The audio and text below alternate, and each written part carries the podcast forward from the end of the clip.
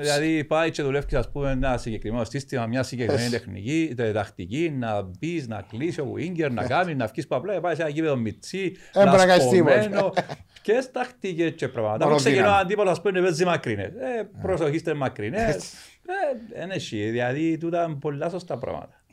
Είναι το σουκού στην τρίτη κατηγορία πολλές φορές. Σουκού είναι. Το σίγουρα πίσω, κουτουρού μπροστά. Σουκού. Ναι, σουκού. Σίγουρα πίσω, κουτουρού μπροστά.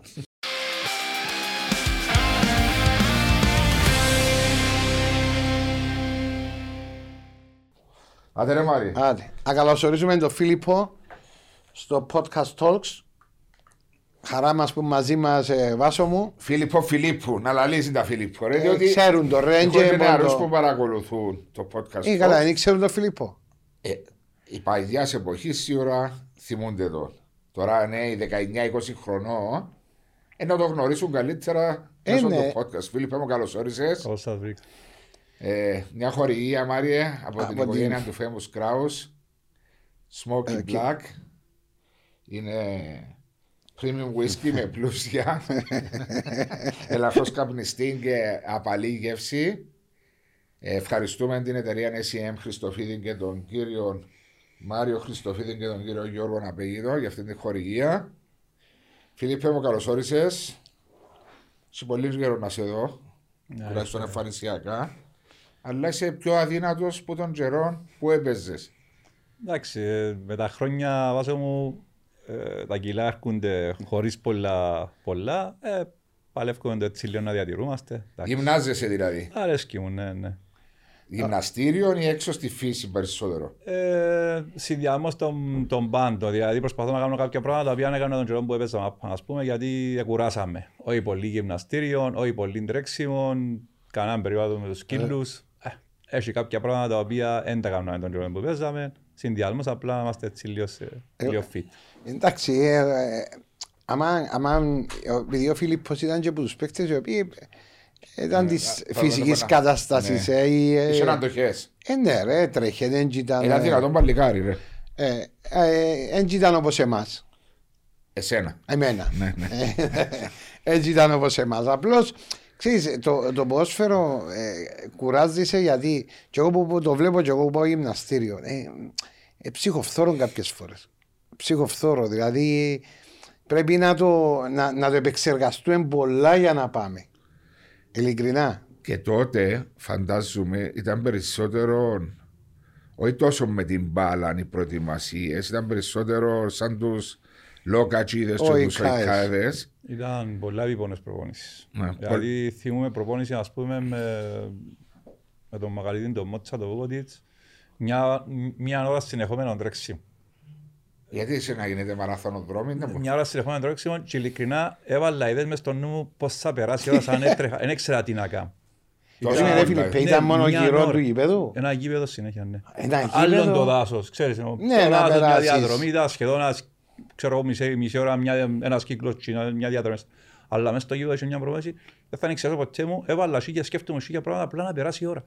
Και ήταν γύρω του γήπεδου, γύρω του γήπεδου, γύρω του γήπεδου, διαγώνια, απλά να τρέχεις. Και τούτα δεν ήταν σε περίοδο προετοιμασίας. Προετοιμασία. Προετοιμασία. Όταν ο Πότσα ήταν στον Απόλλωνα. Ναι, ναι. Θυμούμε κάποιες προπονήσεις που είμαστε εξωτερικό, ας πούμε. Μια ώρα. Μάνα μου, μάνα μου. Εσύ σίγουρα κάτι θα σκέφτεσαι. Θα έβαλες κάτι. Έκαμα κι εγώ μια ώρα. Τρέξιμο. Καλό με τον Ανδρέα τον Κισονέργη ναι. στο... στην προετοιμασία στη Τσεχία και έβαλε με ένα τρέξιμο μαζί με ο Λεντόφτσενκο. Τον Ουκρανό. Ναι, τον Κενάτη και χαθήκαμε μέσα στο δάσος και ήρθαμε έναν καρτόν μετά. Έτσι σκέφτηκα. Διότι ήταν εκτός γήπεδου. Μες στο γήπεδο, σαν βουράς δεν μπορεί να κάνεις πολλές. Δεν μπορεί να κάνεις. Χαθήκαμε, λέω σου. Σταματήσαμε και χαθήκαμε. Κάτσατε, ξαπλώσατε κανένα ώρα. Μετά ξεκινήσατε. Ήμασταν τους κουρασμένους. Χαθήκαμε, αλλά μια ώρα στο γήπεδο ήταν πολλά κουραστικό. Μα ξέρεις να φακάς γυρούς μες στο γήπεδο. Μες στο δάσος, σωρίς και κάτι της. Σωρίς και κάτι, πάμε αξί, ακούνε λοκάλ, λαός. Απίστευτο, ναι. Γέννημα θρέμαν της Πάφου, σωστά. Ευαγόρας πάλι Καρίδης Πάφου. Ξεκίνησε στον Ευαγόρα, σωστά. Νομίζω φάνηκα έτσι λίγο τυχερός γιατί ξεκίνησα επί να χαθώ λίγο μες στο στρατό. Ναι. Μεγάλη ιστορία. Εκείνα τα δύο χρόνια που ήταν ναι, τότε. Ναι, ο στρατός. Ε, χρειαστήκα στόπερ, θυμηθήκα ότι είχα συνάστρα διότι κάπου μες στον κόρνο, μες στα βουνά που ασχολείται με μάπα. Ε, ξεκίνησα σιγά σιγά ευκέναμε, έπιανε την ευκαιρία μου, μου έδωκα προπόνησα προπόνητος ότι μπορούν να κάνω στο στρατό και σιγά σιγά ξαναπάτησα και... Έπαιζες στα δεύτερα πριν όμως. Στα δεύτερα, ναι, το Ευαγόρα. Στόπερ και τότε. Στόπερ, ναι. Στόπερ. Ξεκίνησα σέντερφορ. Ε, Φίλιππε, για σένα είναι πως σημαίνει ο Ευαγόρας. Δηλαδή, ξέρεις, πάμε πολλά χρόνια πίσω. Ο Ευαγόρας, ας πούμε, δεν ήθελα ποτέ να διαλύσει. Εντάξει, τώρα υπάρχει ενεργά, ξεκινήσε ναι, ναι, ναι, υπάρχει. Ε, είναι η μόνα δικαιώματα που έχω μια φανέλα. Δεν ξέρω αν θα τα καταφέρω, γιατί είχα ειδικά φωτογραφίες που έχω μια φανέλα Καλιφόρνια, Παμπούκης, τσιντον καιρό μες στα γήπεδα, τη Ριγέ, τσιντα όλα τα χρώματα, ας πούμε, του Ευαγόρα Παλή Καρίδη, το γαλάζιο με το, το, γαλάζιο με το άσπρο. Ε, μια ομάδα που, ως πως σκέφτομαι, ας πούμε, ήταν η ομάδα που με έδωκε το τσάς να, να, να κάνω καριέρα, ναι. Ε, γιατί υπήρξαν και, ήταν ο Ευαγόρας και ο Απόπας. Ναι, τότε με τον Ευαγόρα, όταν σε ανακαλύψαν, να το πω χαριτολογώντας, ξανά μέσα στον κόρνο, ήταν τεθωρακισμένα που ήταν... Τεθωρακισμένα, ναι. ναι Μαυροσκούφιες. Μαυροσκούφιες. Ναι. Ε, και πήγες πίσω... Ποιος ήταν ο προπονητής, ο Τάκης Κοχαραλάμπος, μπορεί ας πούμε... Ο... Ήταν ο Φίτος, ο νεοφίτου και ήταν και ένας ξένος ο οποίος δεν θυμούμε το όνομα του. Οι οποίοι σου έδωσαν την ευκαιρία να νιώθεις ναι, του διαθρώπη. Φυσικά, φυσικά. Γιατί είναι σημαντικό να σε πιστέψει ο προπονητής, είναι σημαντικό ειδικά με τον κύριο Φίτον, το φίλο του πάρα πολλά, γιατί ε, να πιάνεις έναν κοπελούι yeah. απροπόνητο μου το στρατό και να βάλεις να παίξεις γιατί πιστεύεις να σου δοκίσει το, το, το, το πράγμα το που κάτι παραπάνω. Και, και μια ομάδα που παλεύει και να γλιτώσει. Ε, ας πούμε ένα από τα πρώτα μου παιχνίδια παίξαμε στην Πιτσιγιά. Εναντίον της ΑΠΕΠ. Yeah. Εναντίον της ΑΠΕΠ. Ήταν το, το πρώτο λάβαρο του γηπέδου, αφήκα να δόντι μες στο γηπέδο γιατί εδώ και μου πουνιάψει χρόνας αμυντικός. Έτσι ήταν ο αρφός μου ρε Φίλιππε, ναι. Ήταν ο... που ήταν ο Πουλέγκερης. Α, ο Χριστάκης. Από ένα έλτσο μετά από ελ. Ναι, ναι, ναι. Μιλούμε ότι μέσα σε μια φάση στο κόρνερ, μιλούμε ότι έφυγαν τα δόντια μου για μέ, ξέρω εγώ, πόφερα ήμουν χωρίς δόντια πόσων καιρών, γιατί ήταν και εποχές άλλες τσίνες, αλλά έκαναν πίσω κερδίσαμε μηδέν ένα και πάνω με Πέτρον τον μηνά, δεν έκαναν λάθος. Ο Πέτρος ο μηνά, ο αδερφός του Σάβα του μηνά, του μάνατζερ. Ναι, του Σάβα. Και ήταν πολλά σημαντική νίκη να περάσει ο Ευαγόρας που πάνω και ούτε σκεφτήκα ότι φύγα εδώ. Ήταν ικανοποίηση ότι ξέρω, αφού αθυμούμε, και ότι έπαιξα. Αθυμούμε πιέναμε από το λεωφορείο, γήπεδο, στο ξενοδοχείο στο γήπεδο και κοιμούμε στο λεωφορείο. Δέκα λεπτά δρόμος ας πούμε που μείναμε τη νύχτα, είναι η ομάδα και πόσο κουρασμένος ήμουν από στρατόν ας πούμε. Και έπαιξα, έβαλε με προπονητής αλλαγή. Ήταν απίστευτο πράγμα. Ποιο ήταν το πρώτο σου παιχνίδι, η πρώτη σου συμμετοχή. Που τα πρώτα μου παιχνίδια που θυμούμαι. Γιατί ήμουν ήδη στρατιώτης. Στο δεύτερο χρόνο στρατό. Ε, ο πρώτος χρόνος. Πρώτος χρόνος στρατό. Ήμουν ταλαιπωρημένος απίστευτα γιατί όσο φαντάστου να πάεις που την Πάφος στον κόρνο πόσες ώρες θέλεις. Ήταν, ήταν και ο παγιός ο δρόμος. Παγιός ο δρόμος. Ναι. Βάσεις. Βάσεις να αφήσεις πόσοι να έφερες πόσες βάσεις. Ύστερα βρίσκεις τα ράοντα από τη Λεμεσού, Παναγιά μου Χριστός. Θέλω να μας πούμε δυο με τρεις ώρες να πάεις με, και με ευκαιρίες. Ε, sharing πάνω να πάεις. Πού, πού, πού. Θα πάεις στο μαπά σου πότε, αυτοκίνητα, τι. Ήταν δύσκολες. Ξέρεις, είναι να μου έρχεται τώρα στο νου μου τώρα, τώρα που λέει ο Φίλιππος τις διαφορές στο γενιό. Τις ευκολίες και δυσκολίες. Ακριβώς.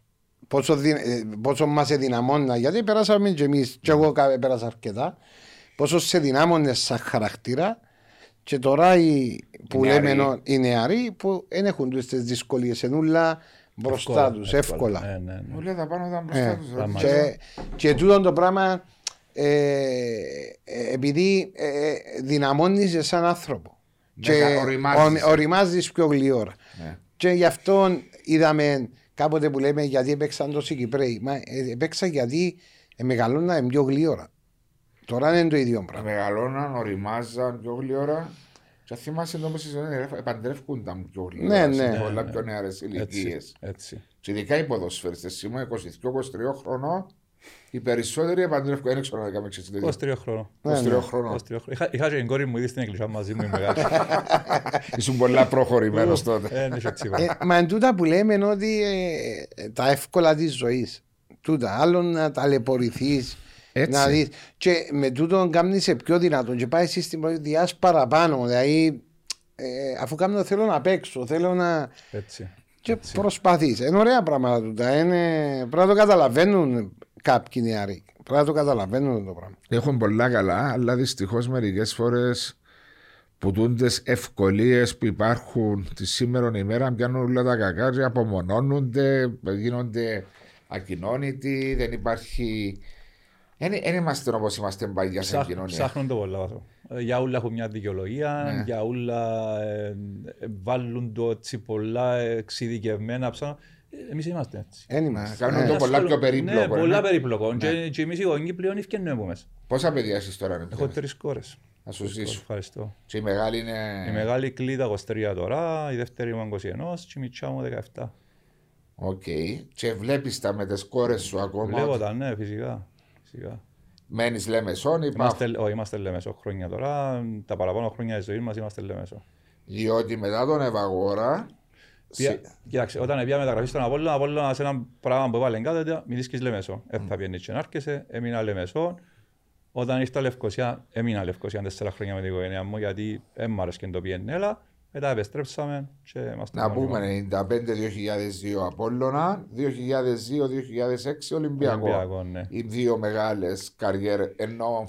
Που έμεινες παραπάνω χρόνια. Έμεινα χρόνια και ξέρεις εντός που βλέπω ότι όσα παραπάνω χρόνια μείνεις σε μια ομάδα και μπεις παραπάνω, τόσο παραπάνω αποδίδεις ε, άποψη μας που, που βλέπω έτσι μετά που τέλειωσα. Γιατί ναι. Μετά ξεκίνησα, δεν μπορώ να κάτσω σε μια ομάδα. Προσαρμογή. Κάθε ένα χρόνο άλλαζες περίπου. Ναι, δεν μπορούσα πλέον. Είναι η προσαρμογή. Δεν βρίσκα κάτι το οποίο να με... Ενώνει. Ναι, πολλά σημαντικό πράγμα. Πραγματικά. Ενώ όταν κάνεις δύο τρία χρόνια μια ομάδα νιώθεις part.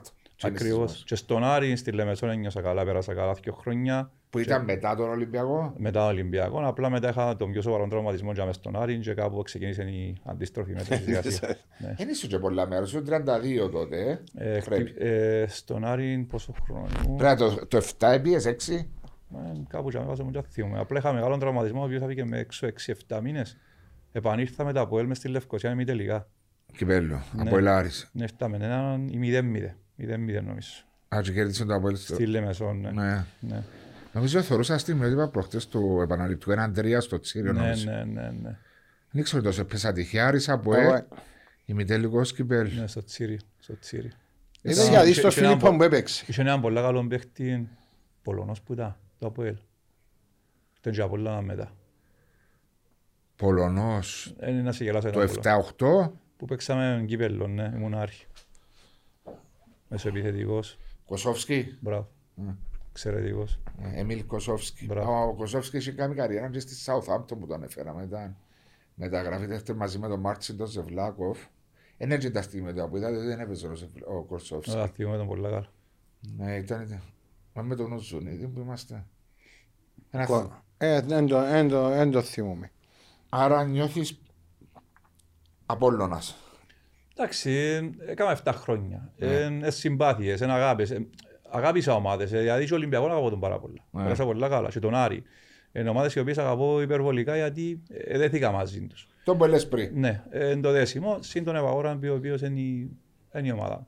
Εντάξει, σε βαλμό σε όλες τις ομάδες που πέρασα, με τα καλά και τα κακά. Έτσι είναι το ποδόσφαιρο. Ευαγόραν τότε, διότι έχουμε και κόσμο που μας παρακολουθά που είναι πιο μεγάλης ηλικίας. Με ποιους ήσουν συμπαίχτης τότε που ήταν? Ήταν ο άντρος ο Πολιδόρου, ο Φιλιώτης, ο Δήμος έφυγε. Ήταν ΑΕΛ. Ήταν ΑΕΛ, ήταν μαζί μου ο Δήμος. Ερχούν και βλέπα εδώ στην ΑΕΛ. Και το Αριστεροίντου που σουτάρεις και... Είχαμε και φάουλα. Ναι, ναι, ναι. Ήρθε να φέρεις ο Δήμος να με καταφέρει. Ο Τούρος ήταν, είχε έναν παίχτη Τούρο νομίζω που ονομάζεται. Ήταν ο Βαρναβίδης. Μα ήταν καλή φουνιά του... Κομμοδρόμος, είχαν καλούς παίχτες έμπειρους, Πάμπος ο Χαράλαμπος, βοήθησαν αρκετά. Έχει έναν Τούρον ο Ευαγόρας, τι ρωτούμε. Εν τον ήξερα, έβασο. Είμαι και ο Φίλιππος, δεν το θυμάται, μπορεί να είναι καμιά φαντασία δική μου, Τούρος. Όχι, μπορεί να είμαι πιο μετά ή πιο πριν. Μπορεί να είμαι πιο πριν. Ναι. Πράγμα πιο πριν. Διότι είμαι πιο μεγάλος, εγώ μπορεί να θυμούμε... Εσύ είσαι εξήντα. εξήντα οκτώ ρε. Συνταξιούχος. Συνταξιούχος. Ούτε εγώ το θύμω εδώ. Πράγμα ήταν πιο πριν. Και έπαιξες πόσα χρόνια στον Ευαγόρα πριν να πάεις μεταγραφή? Ευαγόρα ξεκίνησα, πιέζαμε κάθε χρόνο να πάω στα δεύτερα. Είναι πιένα μάσε το να βάλουμε θα πάεις, μάπες θα σου δοκούν να ζήσεις, παράδαμε μάπες. Τα συνηθισμένα έκανα μυστικά εγώ, μυστικά σε κάποια φάση λέω του πρέπει να πάω. Έπιανα με δοκιμάσει ο Ευαγόρας στα δεύτερα, Σέντερφορ. Σέντερ φορ. Προ φιλικό έβαλα δυο τέρματα. Εντάξει, έβαλα μου δεκάτσε να το δει. Κάθε μπροστά αυτό και καρτέρα με. Εντάξει, ήταν άλλη νοοτροπία, βιοπαλαιστές, χωράφια, καταστάσεις, βασανίζονταν. Εντάξει, οκ. Και έμεινα στον Ευαγόρα σιγά σιγά και σε κάποια φάση ο προπονητής τότε, ο Σάββας ο Σαββάκη, άλλαξε με. Δηλαδή ήμουν σε βάλω στόπερ. Έπεινα να κατεβάσω τα μούτρα μου, ξέρω εγώ. Ήταν αρχηγός ο Μινάς ο Μακρύς. Και με παράμετρα και Μοσκεβάτσους. Ήμουν να μπεις στο περίοδο προπονητής. Εντάξει, τσιόνιτα. Μιλούμε ότι εξέλιξη απίστευτη σαν στόπερ. Πια πάνω πρώτη ομάδα και σιγά σιγά σιγά σιγά πια μεταγραφή. Πότε έφυγες? Έφυγα από τον Ευαγόρα το ενενήντα. Ναι, πόσα χρόνια έπαιξες το? Ε, πόσα χρόνια έπαιξα. Ήσουν εβδομήντα πέντε δεκαπέντε δεκαέξι χρόνια μπήκα. Ήσουν είκοσι χρόνια όταν έπαιξες μεταγραφή στον Απολλώνα. Ναι, ναι, ναι. Σημαίνει πέντε χρόνια. Συγκρίναν τον Φίλιππον τότε της εποχής με τον Δημήτρη τον Ιωάννου. Ναι, έφυγε μεταγραφή και ο Δημήτρης είναι τη χρονιά. Έπαιξε σε άρθρωση. Α, ναι. Και πιάσαν τον Φίλιππον που τον Ευαγόρα. Με το ότι ήταν η προοπτική του Δημήτρη του Ιωάννου. Μα ξεκινήσα και που τον Απόλλωνα και που την ΑΕΛ. Ενώ και το στυλ έρχονταν ανθρώποι, ξέρω εγώ, και θα αξιάσω, είχαμε παιχνίδι με Εθνική Ελπίδο στη Φιλανδία νησού. Όχι, όχι. Εγώ ήμουν πιο μητσής. Στη Δανία, sorry. Στη Δανία και ήρθε προπονητής ο Κούτσελα, Φιλανδός. Ναι, ξέρω. Αυτά πιένα το παιχνίδι, τέλος πάντων. Μεγάλη ιστορία αυτά πιένα, τελικά πήγα, ξέρω εγώ, και παίξα. Και είπα στην Κερκία να δει τους παίκτες του, του Χατζικοσταντής, ο Γερμανός, αν δεν κάνω λάθος, και άρεσα του. Άρα είδες σε φιλικών της Εθνικής ο προπονητής του Απόλλωνα. Ναι, ο Κούζελα και εκτός που είχε την επαφή, ώσπου να έρθουμε Κύπρο εξεγήσε αρκετή πίεση για να πάω στον Απόλλωνα, όπως και γίνηκε. Πόσα λεφτά θυμάσαι πως έδωσε ο Απόλλωνας στο Παπά? πενήντα πέντε χιλιάδες λίρες. πενήντα πέντε χιλιάδες λίρες το χίλια εννιακόσια ενενήντα πέντε. Και πήγαμε για ένα χρόνο από σχετική, έκαμε ένα φιλικό με το Αποέλ μες στο Μακάριο, έπαιζε ο Κύπριχ, έχοντας φημιαρίδες ούλας πιτινγκάσεις ολόκληρες. Έπαιζε ο Ιωσέφ Κύπριχ και μαρκάες κάτω. Και μετά που είναι το φιλικό, να πολλές είπε θέλουμε τον Πατωρά. Έσβησε στον Κύπριχ. Είναι κάμα πολλά καλή δουλειά. Τέλος πάντων, μιλούμε για ένας έτσι παίκτη. Και έπιανε με τηλέφωνο, θέλουμε καλή το χατζή κύριο Κωστιαβόνη, μοιράμε στο σταθερό στο χορκό στην τίμη. Θα είμαι Φίλιππε μου, δεν πάει στον Απόλλωνα. Θα του γιατί πρόεδρε, ελία τα λεφτά. Τότε πρόεδρε συμφωνήσετε, εγώ δεν πιάνω τίποτε, λέω, εσείς πού να πιέτε, λέω δεν μπορώ, τη στιγμή που συμφωνήσαμε, εγώ μπορώ να πω τους άνθρωπους έμπα. Και πια στον Αβαγόρα. Ο Χατζικύρας ήταν ο πρόεδρος του... Ο πρόεδρος του Αβαγόρα, ναι. Του Αβαγόρα. Α, νομιζά του Άρη, όχι. Όχι, ο Χατζικύρας... Ο Χατζικύρας αφού μετά που μπήκε, δεν ήταν πρόεδρος. Όχι, ήταν δάσκαλος, καθηγητής μου στο σχολείο, ιστορίας. Ήταν πρόεδρος του Αβαγόρα. Ναι, ναι, ναι. Γάση Κόρυβος. Θυμούμε το, δίπλα από σχολείο.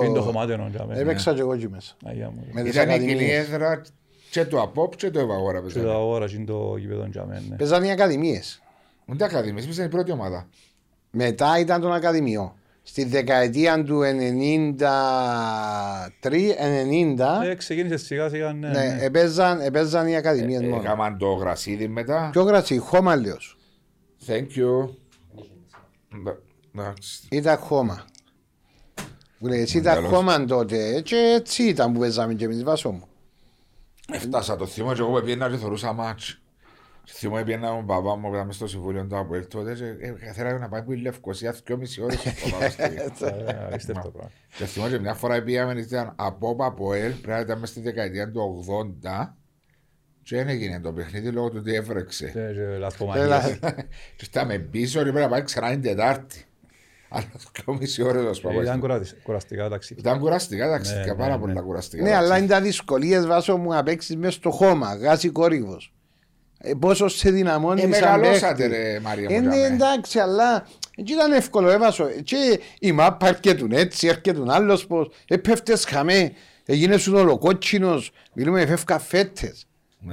Εγώ σε μέσα στα χωράφια ρε καφέτες, δεν με θωρείς τώρα μασίν, δεν σαν εγώ μάπα. Ναι ρε έπαιζε σέντεφολα λούπα. Έπαιζα σέντεφολα, κλούβατζιτ. Κλούβατζιτ.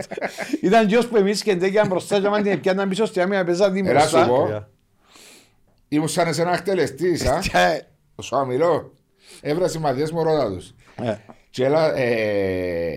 Εντάξει, τούτον ήταν Απόλλωνας εφτά χρόνια. Κύπελλο με τον Ανδρέα τον Μουσκάλη, θυμάμαι.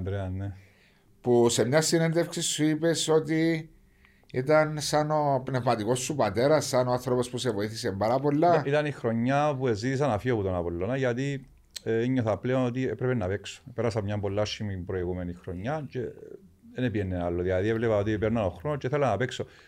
Αυτό, στόχος μου όταν ξεκίνησα να παίξω ποδόσφαιρο ήταν να παίξω και να ευχαριστηθώ όσα χρόνια παίζα ποδόσφαιρο. Ούτε τα λεφτά με ενδιαφέρασαν, ούτε τα οικονομικά, τίποτε. Δηλαδή, το άθλημα. Ναι, θέλω να παίζω. Δηλαδή, όταν πέρασα κάποια χρόνια στον Απολλώνα της αστάθειας, είπα ότι ή να το κάνω ή θα το κάνω. Ναι. Δεν μπορώ να είμαι στην αφάνεια. Δηλαδή, ήθελα να είμαι πρωταγωνιστής. Ήθελα να παίζω. Το ε... κύπελλο ήρθες στο Γάσιπι εναντίον. Ήταν της Σαλαμίνας. Ένα μηδέ. Ένα μηδέ με το, το Μακαλίν, το Ζουμπάρεφ, ναι. Το δύο χιλιάδες ένα δύο χιλιάδες δύο. Ναι, ναι. Άρα πια στο κύπελλο τζέφιες. Όχι, μιλάμε την επόμενη χρονιά. Α. Η οποία επόμενη χρονιά ήταν η χειρότερη χρονιά που ήμουν στον Απολλώνα. Ήταν ότι χειρότερο πέρασα. Περίμενα ότι εκείνη η χρονιά ήταν εφιαρτήριο, ας πούμε. Το ξεπέταγμα. Ακριβώς. Επόμενη χρονιά ήταν ότι χειρότερο. Άλλαξε η διοίκηση. Είχαμε προβλήματα ήδη με τον κόσμο γιατί ήθελε να μπει κάποιος καινούριος πρόεδρος, να φύγει ο ένας, να φύγει ο άλλος. Μιλούμε ότι ασχολούμαστε με ό,τι να είναι.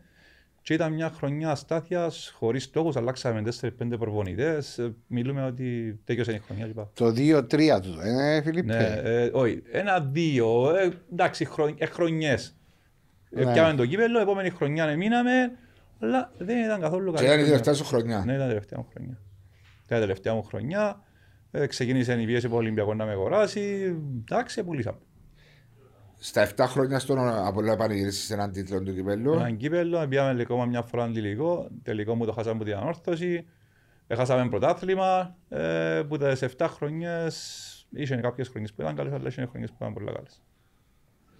Ε, εντάξει, εντό που λέγεις κάποτε, δηλαδή εφτά χρόνια σε μια ομάδα η οποία κάνει πρωταθλητισμό και θέλει να πανηγυρίσει το πρωτάθλημα, θέλει να πανηγυρίσει και πάντα κάτι συμβαίνει, κάτι και εν το, εν το πανηγυρίσει. Κρατάς το τούτο το πράγμα πάντα, δηλαδή ας πούμε και το Φίλιππο να το ρωτήσεις τώρα να σου πει ήθελα έναν πρωταθλήμα να φυσικά, με το Απόλλωνα. Ναι ρε Μαρία, αλλά θωρείς κάτι, λέεις το ας πούμε εφτά χρόνια ο Απόλλωνας έμεινε χωρίς να πιάσει πρωταθλήμα, τώρα εσύ ας πούμε δεκαεφτά χρόνια χωρίς να πιάσει πρωταθλήμα. Η ανόρθωση το ίδιο που το δύο χιλιάδες οκτώ να πιάσει πρωταθλήμα, δηλαδή μεγάλες ομάδες και με τον κόσμο. Γεια σου Βαλεντίνο, μου έτοιμος για σήμερα. Να πάει γήπεδο.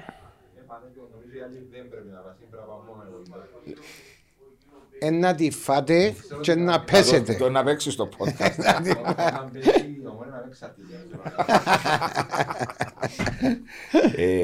Ελέα για τις ομάδες τούτες, μεγάλες ομάδες με κόσμο μάλιστα, και είναι τόσα χρόνια μακριά από τίτλους. Όπως ήταν και η Manchester, όπως ήταν και η Liverpool. Συμβαίνουν τα πράγματα, αλλά είμαστε... Ο κόσμος πολλά απαιτητικός, δηλαδή θέλει συνέχεια πρωτάθλημα, πρωτάθλημα, πρωτάθλημα. Ε, ναι. Ε, είναι η πράγμα εδώ, ο κόσμος είναι απαιτητικός. Απαιτητικός. Και είμαστε και λαός ο οποίος δεν είμαστε ευχαριστημένοι με τίποτε, ούτε ναι. Έχουμε υπομονή, ούτε τίποτε. Ε, και μπορείς, ε, μας συμβαίνει το έμποδος, ε, μάπα, και παίζεις μόνος σου. Εγώ θυμόμαι όταν στα διοικητικά του Απόλλωνα τώρα, τη, δευτε, τη δεύτερη φορά που ήμουν, από το δεκατρία στο είκοσι, και τα εφτά συνεχόμενα πρωταθλήματα, ένιωθα ότι χάναμε το πρωτάθλημα κάποια σεζόν. Ήταν το τέλος του κόσμου. Αποτυχία. Ναι. Ε, Ποιος ήταν προπονητής, ο Γιωβάνοβιτς. Ο Ιβάν είχε φύγει το δώδεκα. Το δώδεκα και μετά. Μπήκε ο Γιώργος Οδόνης. Εντάξει, νομίζω ότι ε, ξεκινά μια πυραμίδα. Αν είναι η κορυφή σου, δηλαδή ένα συμβούλιο έχει μια σταθερότητα. Ναι. Ξεκινάνε ως προπονητές να νιώθουν οι παίκτες ότι υπάρχει ένα οικοδόμημα σταθερό. Ένα ε, έχει συνεχεία, τις αλλαγές σε κάποια θέματα. Να νιώθει, ξέρεις, είναι πολύ σημαντικό. Ύστερα, ξέρεις. Επηρεάζεται ο ποδοσφαιριστής όταν υπάρχουν διοικητικές αλλαγές ή, ή τριγμοί. Μα κοίταξε, την τελευταία χρονιά που ήμουν τζαμέ, ήταν επηρεάζεται μας τόσο πολλά, αφού ήταν γήπεδο. Μπήκα γήπεδο, δηλαδή επηρεάζεται την ομάδα όλη. Επηρεάζεται την ομάδα όλη, δηλαδή το διοικητικό το κομμάτι, όσον και μας ενδιαφέρει, είχε δηλώσεις, ράδια, πράγματα, να αλλάξει η διοίκηση, να μπει ένας άνθρωπος καινούριος με λεφτά, ξέρω εγώ. Και φυσικά επηρεάζει. Επηρεάζει. Επηρεάζει. Αν υπάρχει σταθερότητα διοικητική, δεν επηρεάζει. Και οικονομική. Δηλαδή, πέραν το διοικητικό, για να έρθει η αστάθεια στο διοικητικό πρέπει να έχεις οικονομικό. Συνήθως είναι. Έτσι, ε, να, εντάξει. Και η φθορά κάποια. Και η φθορά να έχεις όλων αποτυχίες αγωνιστικές. Ναι, απλώς όμως τα πιο ε, πιθανά σενάρια για να. Ε, οικονομικό και αγωνιστικό. Ακριβώς. Ναι. Ε, όταν ο παίκτης ένιωθει ασφάλεια σε αυτό το κομμάτι. Ή βλέπει μια, δύο στρατόπεδα ή μπορεί και τρία στρατόπεδα σαν διοικητικό συμβούλιο. Λέει σου μάλλον που γίνεται. Ε, υπάρχει η μουρμούρα μες στα αποδυτήρια. Χαλά το αποδυτήριο. Ε, Ακριβώς. Ε, ε, ε, οι ομάδες οι οποίες έχουν σταθερά ε, διοικητικά είναι, έχουν μια σταθερότητα. Είναι οι ομάδες οι οποίες είναι το πιο πιθανό να, να έχουν συνεπιτυχίες. Έπιασε τον Απόλλωνα τώρα, Μάριο. Ακριβώς. Ε, μπορεί να μην έπιανε πρωτάθλημα. Αλλά τζαμέ. Ναι. Ε, σταθερότητα. Με τη διοίκηση Νίκο Κύρτσης εννιά χρόνια, δέκα χρόνια, που τζαμέ και διεκδικάει. Πέραν τούτου, ε, πέραν της σταθερής διοίκησης, ε, ε, ε, στηρίζει ως προβοητές της. Ναι, ναι, ναι, σημαντικό. Δηλαδή, ε, αλλάζει τους προβοητές κάθε, κάθε τρεις μήνες. Και δεν υπήρξε καν την πολίτευση, να πούμε. Διότι είναι πολύ σημαντικό κομμάτι του. Δεν να υπάρχουν οι από έξω. Να βάλουν προς τους μέσα, τουλάχιστον δημόσια, ας πούμε. Δημόσια. Όχι, νομίζω ότι υπήρχε βάσο. Είναι εκείνον όπως ήταν πάει για τον Πουλαλή, ο Φίλιππος ότι το δύο χιλιάδες τέσσερα δύο χιλιάδες δύο υπήρχαν δύο-τρεις παρατάξεις, βάρτον ένα, βάρτον άλλο. Μέχρι να προπονήσει διακόψα μας γιατί... Βάσο, ξέρεις γιατί, να σου εξηγήσω γιατί. Τες χρονιές, Τζοες Πουλαλή ο Φίλιππος. Το δύο χιλιάδες δύο χιλιάδες ένα, τότε οικονομικά είχαμε πάρα πολλούς Ε, ανθρώπους οι οποίοι μπορούσαν να πιάσουν μια διοίκηση με τα δεδομένα της τότε εποχής. Τα οικονομικά δεδομένα. Τα οικονομικά ναι, δεδομένα. Ναι. Ε, με τα σημερινά δεδομένα. Κανένας δεν μπορεί μόνος του. Τα οποία είναι. Εκτός αν δεν είναι ξένοι επενδυτές ναι, τους βλέπουμε. Τα οποία είναι.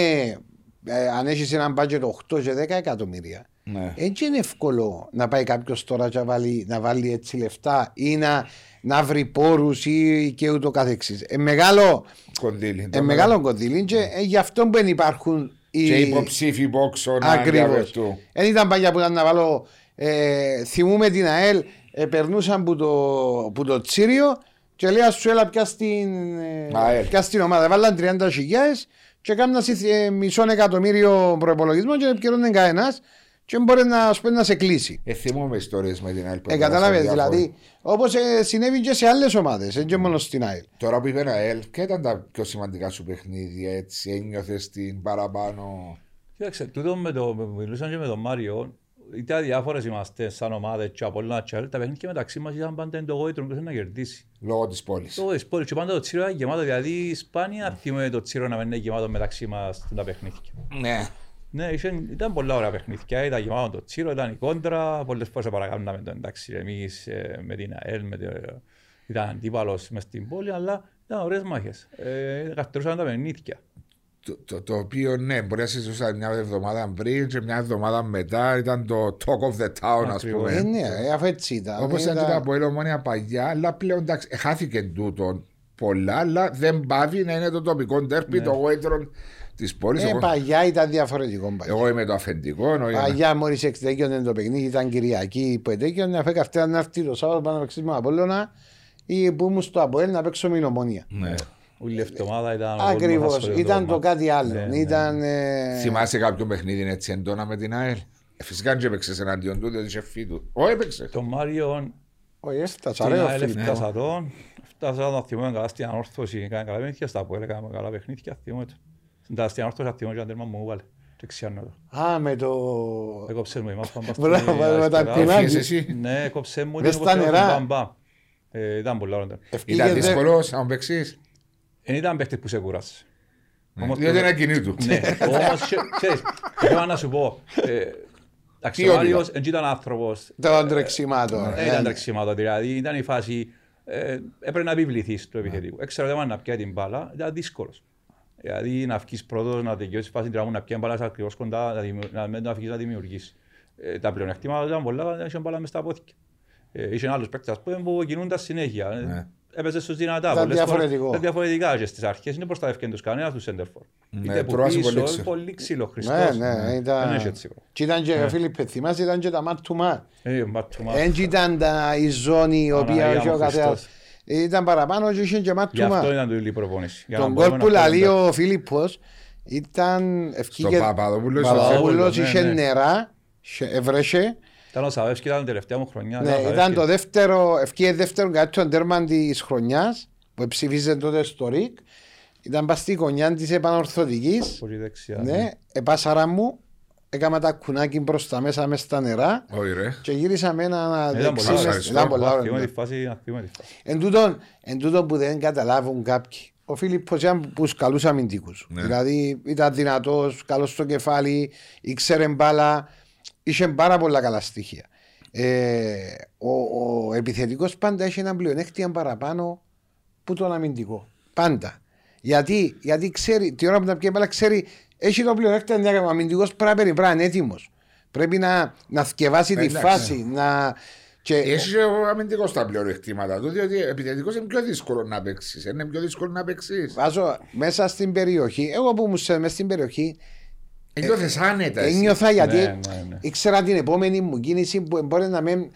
Πριν αρτήμα πριν αρτι... α, α, α, το κάνω γλυόρα. Yeah. Ο αμυντικός πρέπει να είναι focus εκατό δέκα τοις εκατό. Εμπόρες ας πούμε ένα, ένα παιχνίδι, ας πούμε ενενήντα λεπτά, μαρκάρεις τον Μάριο, εξαιρετικός αμυντικό, ξέρω, μια ενέργεια μπαμ μπαμ, μπαμ ένα τέρμα ο Μάριος, τελειώνει ας πούμε, έβαλε το τέρμα, πολλά καλό παιχνίδι ο Μάριος, αμυντικός. Ναι, μα εν τούτο που λέω ότι ο αμυντικός είναι πιο δύσκολο το έργο του. Την ώρα που μαρκάρει, ειδικά και μες στην περιοχή και πέρασε πιο συγκεντρωμένος. Και ειδικά ακόμα τώρα σήμερα Μάριο, και το βάρ μετά να πάνε να δεις αν είναι τούτοι σε σιό. Σε πόσες φάσεις εχάνονταν έτσι. Ενώ παλιά έφυγε μετά σε χουταδόκι στο έναν τ' άλλο. Ήσουν αγχωμένος πριν τα παιχνίδια, μετά κατά τη διάρκεια του παιχνιδιού. Ήμουν alert. Άχος εν είχα. Και άμα δεν ήμουν alert, νευρίαζα με αυτό μου γιατί δεν ήμουν καλά.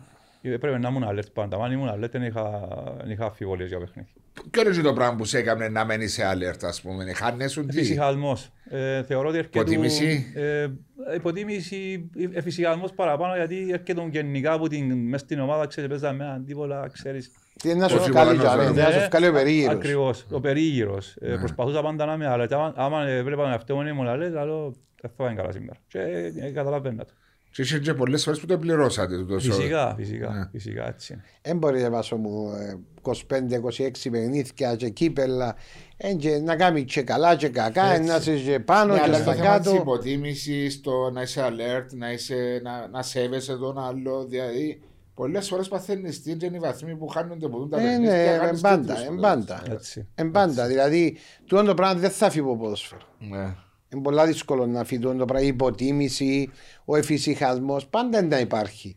Απλώς κοινός που να τον έχει όσο πιο ε, σε yeah. χαμηλά επίπεδα είναι ένα αφιαλόβητος. Mm. Αλλά κοινός που, που, που να μπει μέσα και υποτιμήσεις στο παιχνίδι για τα καλά, δεν και μπαίνεις μες στο παιχνίδι μετά. Ή αν δεν πάεις συγκεντρωμένος στο παιχνίδι, δεν και μπαίνεις μετά. Ε, πράγματι, είναι πολλά δύσκολο κομμάτι. Ε, ε, δηλαδή, Ε, ποδοσφαιρικά, όταν τελειώνει ένα παιχνίδι, ξεκινά το επόμενο που τη Δευτέρα. Δεν ξεκινά την Παρασκευή. Εμάς το λένε όλοι οι προπονητές. Δεν είναι οι προπονητές. Όπως το έζησα εγώ, εγώ όταν δεν ξεκινούν να σκέφτομαι το παιχνίδι τη Δευτέρα, δεν θα ήμουν έτοιμος το Σάββατο. Το ίδιο μπορεί να σκέφτεται ο Φίλιππος. Προσπαθεί να περάσει στο γιο σου. Εντάξει, στο γιο μου πρέπει να το ξέρει το πράγμα. Πρέπει να το καταλάβει. Όμως, Βάσο μου, και θα σου το πω και θα το... Εγώ έζησα το και ο Φίλιππος μπορεί να σου το πει. Γιατί ο Φίλιππος φέτος ήταν στην, Ήψονα. Στον Ήψονα ε, και εγώ όταν ήμουν προπονητής. Βάσο μου, πιστεύεις ότι είχε παίχτες που δεν ξέραμε ποιον επέζαμε το επόμενο παιχνίδι. Είναι λόγω... Λέω ψέματα ρε Φίλιππε. Είναι λόγω της χαμηλής κατηγορίας που... Τη τρεις κατηγορίας ή τσέντου εκοφτέν. Να σκεφτώ. Τον το πράγμα που λέει ο Μάριος είναι τόσο απλό και τόσο σημαντικό. Τον που λέει, διαπιστώσα και εγώ φέτος, ας πούμε, δεν γίνεται. Ξέρω τα επόμενα τρία τέσσερα παιχνίδια, ας πούμε. Εντάξει, δεν ασχοληθείς με το τέταρτο παιχνίδι στη σειρά. Να ασχοληθείς με το επόμενο. Με το επόμενο. Και ας πούμε, δεν γίνεται να σε παίχτης και να ξέρεις με ποιον παίζεις το επόμενο παιχνίδι. Υπάρχει αυτό το πράγμα. Κι όμως το έβρισκες. Βρίσκε. Βρίσκεις το. Βάσο μου, άκουα δεις, όταν είσαι σε τέτοιες κατηγορίες και λέει με σπί, εσύ ας πούμε επειδή είναι τρίτη κατηγορία, είναι τέταρτη. Όποια θέλεις κατηγορία να είσαι. Αν αγαπάς κάτι πρέπει να το κάνεις σωστά. Έτσι. Είτε πιάνω έναν ευρώ, είτε πιάνουν εκατομμύρια, η δουλειά μου είναι δουλειά μου. Συμφωνώ μαζί σου. Ε, και δεν ε, μπορώ να πάω, ας πούμε, ένα παιχνίδι ε, και λέει τους, ε, ε, είτε δουλειά, μα, μα πια άμα δεν ε, ξέρω τους παίχτες, εγώ τι έκανα. Όταν δίκαιο το παιχνίδι πρέπει να μάθω πληροφορίες για τον δικό μου αντίπαλο. Πώς τους πες. Αμυντικούς. Ήταν ο Φίλιππος παράδειγμα, ήταν ο, ο Ιώτης ο Παναγιώτου, ήταν πώς μαρκάρουν τούτοι. Mm. Πού είναι τα δύνατα σημεία, ναι, πού είναι τα καλά. Αλλά ακόμα και τώρα που προχωρήσαν τα πράγματα, η τεχνολογία, η τρίτη κατηγορία ή ακόμα και η δεύτερη κατηγορία, έχουν τις υποδομές εννοώ μέσα στις ομάδες για να υπάρχει το σκάουτι, να, σε, να, να μπορεί ο Φίλιππος να παρακολουθήσει τον επόμενο αντίπαλο, διότι κάνεις προπονητική κανονικά εσύ. Κοιτάξτε, εγώ να που κάνω που τη μέρα που ξεκίνησα να ασχοληθώ, mm. ε, πάντα κάνω ανάλυση του αντίπαλου. Είτε για μένα είτε για την ομάδα. Πώς γιατί... το έκανες, επηγαίνεις και βλέπεις τον αντίπαλο? Είναι εύκολο να βρεις παιχνίδια. Έχει ε, βιντεοσκοπούνται. Έχει yeah. και εταιρείες που κάνουν βιντεοσκοπήσεις. Ε, ή πάει στην ίδια την ομάδα ή στον αντίπαλο που κάποια είναι το παιχνίδι. Βρίσκεις παλιά ακαδημίες στους γονιούς. Μπορεί να βρεις. Έχω χιλιάδες παιχνίδια. Και τούτο πράγμα βελτίωση προσωπική. Δηλαδή να κάτσω να κάνω ανάλυση, να βγάλω προπόνηση μου βάσει της ανάλυσης του αντίπαλου για να προετοιμάσω την ομάδα μου, ας πούμε.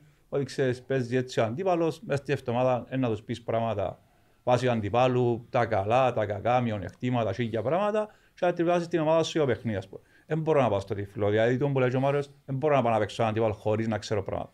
Yeah. Τώρα εντάξει, αν θα τα πιάσουν οι παίκτες ή όχι, αν θα τα μεταδώσεις ή όχι, ξέρω εγώ, τούτα θεωρείς ότι σε έναν μεγάλο βαθμό να τα πιάσει. Πάντα η μέρα του παιχνιδιού είναι διαφορετική. Άλλες οι πιέσεις του παιχνιδιού, άλλες οι πιέσεις της προπόνησης, διαφορετικά. Προσπιάνεις τα κύρια. Ναι, συμφωνώ. Κύρια... Ε, είναι ο λόγος μπάτζετ, μπορεί να μην υπάρχει ευκολία. Δεν υπάρχει μπορεί... μες στις ομάδες. Είναι προσωπικά που το κάνει ο καθένας. Άρα πιώνεις το μοντζελιστό. Ναι, οι προσωπικές σχέσεις που έχεις με κάποιους. Έχεις σχέσεις και να αγοράσεις παιχνίδια. Εντάξει, οκ. Η δεύτερη κατηγορία έχει τα, βρίσκεις τα. Ναι, αλλά να σου πω γιατί, διότι ξέρω ότι στη δεύτερη κατηγορία, διότι πάμε και μαζί και παρακολουθούν. Βιντεοσκοπούνται. Ναι, αλλά παίζουν και την ίδια ώρα τα παιχνίδια. Είναι δύσκολο να πάει να παρακολουθήσεις. Ναι, έχει κάποια που έχει Κυριακή. Ένα φτιώσει την Κυριακή. Η τρίτη κατηγορία παίζει το Σάββατον και γίνει νομίζω αργά το απο... ε... Σάββατον ή Κυριακή. Η τρίτη κατηγορία Σαββατον είναι κάποια παιχνίδια Κυριακή. Σε κάποια παιχνίδια Κυριακή. Είναι πιο εύκολο να παραγωγείς τρίτη κατηγορία παρά δεύτερη. Ας όμως πω κάτι. Live. Ας μας εξηγήσω κάτι. Τρίτη κατηγορία και ακόμα και δεύτερη. Ναι. Τακτικά, τακτικά δεν θα δεις πολλά πράγματα. Δηλαδή είναι ελάχιστες οι ομάδες και οι προπονητές οι οποίοι να δουλέψουν στο τακτικό κομμάτι. Ελάχιστες.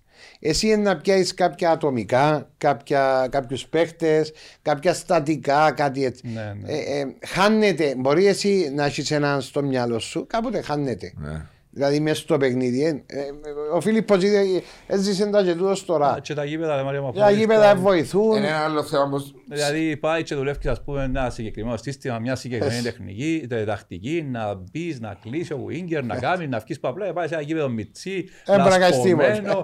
Ποιες τακτικές και πράγματα. Όταν ξεκινώ αντίπαλος που είναι παίζει μακρινές. Προσοχήστε μακρινές. Είναι δηλαδή τούτα είναι πολλά σωστά πράγματα. Είναι το, το... είναι το σουκού στην τρίτη κατηγορία πολλές φορές. Σουκού είναι. Το σίγουρα πίσω, κουτουρού μπροστά. Σουκού. Ναι, σουκού. Σίγουρα πίσω, κουτουρού μπροστά. ε, ε, νομίζω είναι περιπέτωση, αφού ε, ζούμε εντάξει. Ναι, εντάξει, διότι πριν που μιλούσες έξω, μιλούσαμε με ο Φίλιππος για τις υποδομές. Και τώρα που λαλούμε σε πάρα πολλά podcast, ότι στη δεύτερη τρίτη κατηγορία, ακόμα στην πρώτη κατηγορία, ορισμένα γήπεδα είναι ντροπή. Και λέω το με όλη την έννοια που είναι η λέξη ντροπή, που υπάρχουν και αγορίζονται ποδοσφαιριστές. Δηλαδή το αποδυτήριο, ο αγωνιστικός χώρος.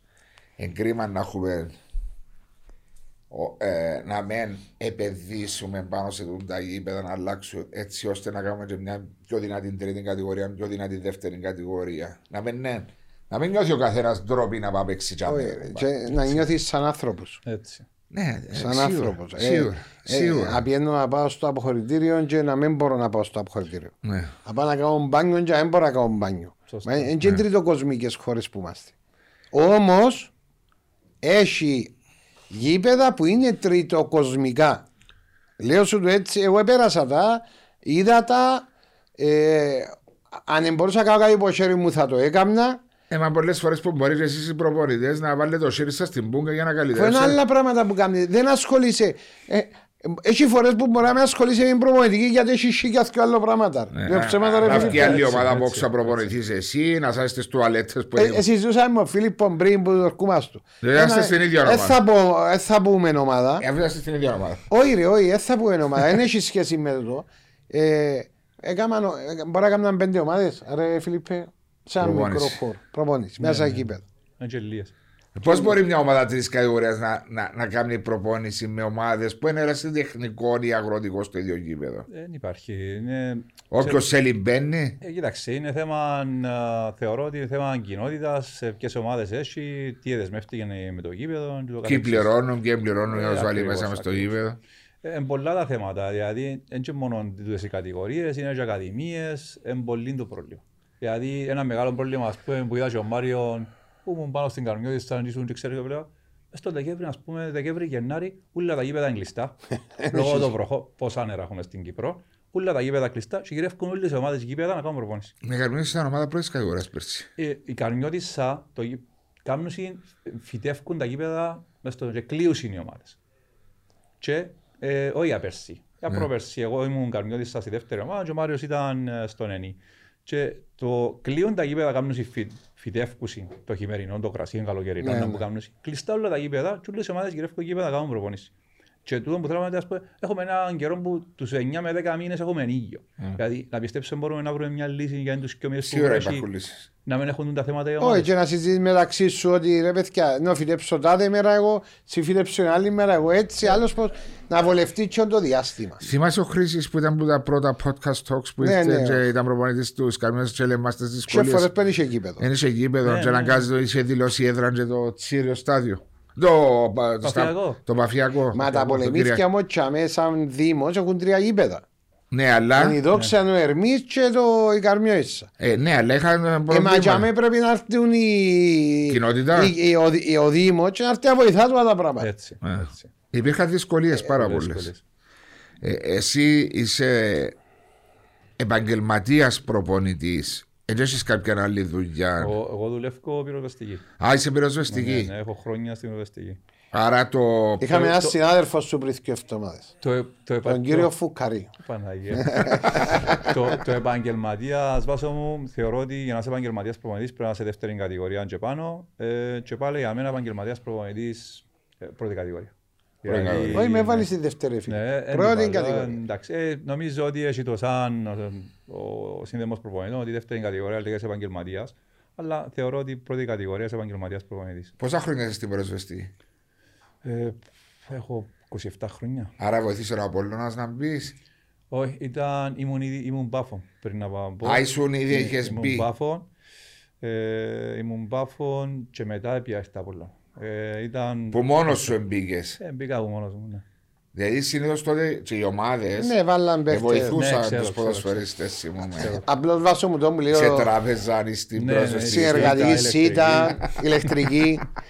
ε, τον που λέει ο Φίλιππος με τους επαγγελματίες προπονητές. Θέλεις να είσαι επαγγελματίας προπονητής. Πώς είμαι επαγγελμα... ε, επαγγελματίας προπονητής? Μισό. Μισό. εξακόσια ευρώ, επτακόσια ευρώ, οκτακόσια ευρώ, χίλια ευρώ. Έλα εσύ πιάνε οκτακόσια ευρώ και έκαμε η οικογένεια. Είσαι επαγγελματίας προπονητής. Ρε πάνια που είμαι, όχι είμαι επαγγελματίας προπονητής. Εν είμαι. Και μπορεί και ποτούν τα λεφτά βάλεις και ο ίδιος μέσα. Ακριβώς. Και να πιερώνεσαι κάθε και τρεις μήνες μετά. Αφού έτσι εμπονεί, είναι πραγματικότητα. Και να ονομάζομαι επαγγελματίας προπονητής. Εν έχει επαγγελματία προπονητή. Ας πούμε όμως, επαγγελματικά συμπεριφερούμαστε.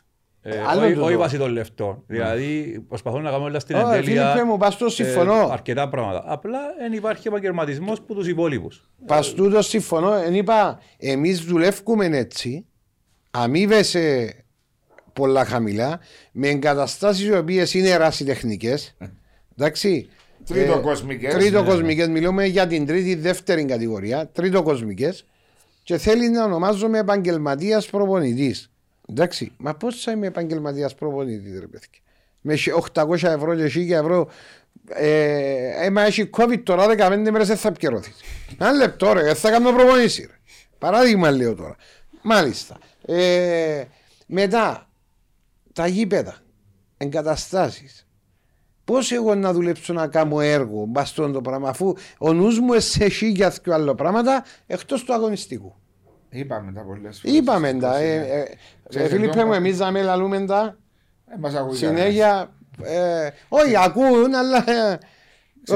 Εδώ που λέμε, γι' αυτό είπα εγώ, που εσύ το είπες σαν πεντάετες πλάνο, βάλεις και την εθνική μέσα και την ποιότητα του πρωταθλήματος να βαθμιστεί. Εγώ βάλω ένα δεκαετές πλάνο, διότι είναι και οι υποδομές μέσα στα γήπεδα ναι, ναι, ναι. που πρέπει να αλλάξουν. Πρέπει κάτσουν ανθρώποι που επέξαν ποδόσφαιρο, ανθρώποι που παρακολουθούν ποδόσφαιρο, ανθρώποι που γνωρίζουν για το άθλημα και να είναι και bureaucratic, πώς το λαλείς, ενεργοί. Όχι, όχι, όχι, εξίασα τη λέξη στα ελληνικά.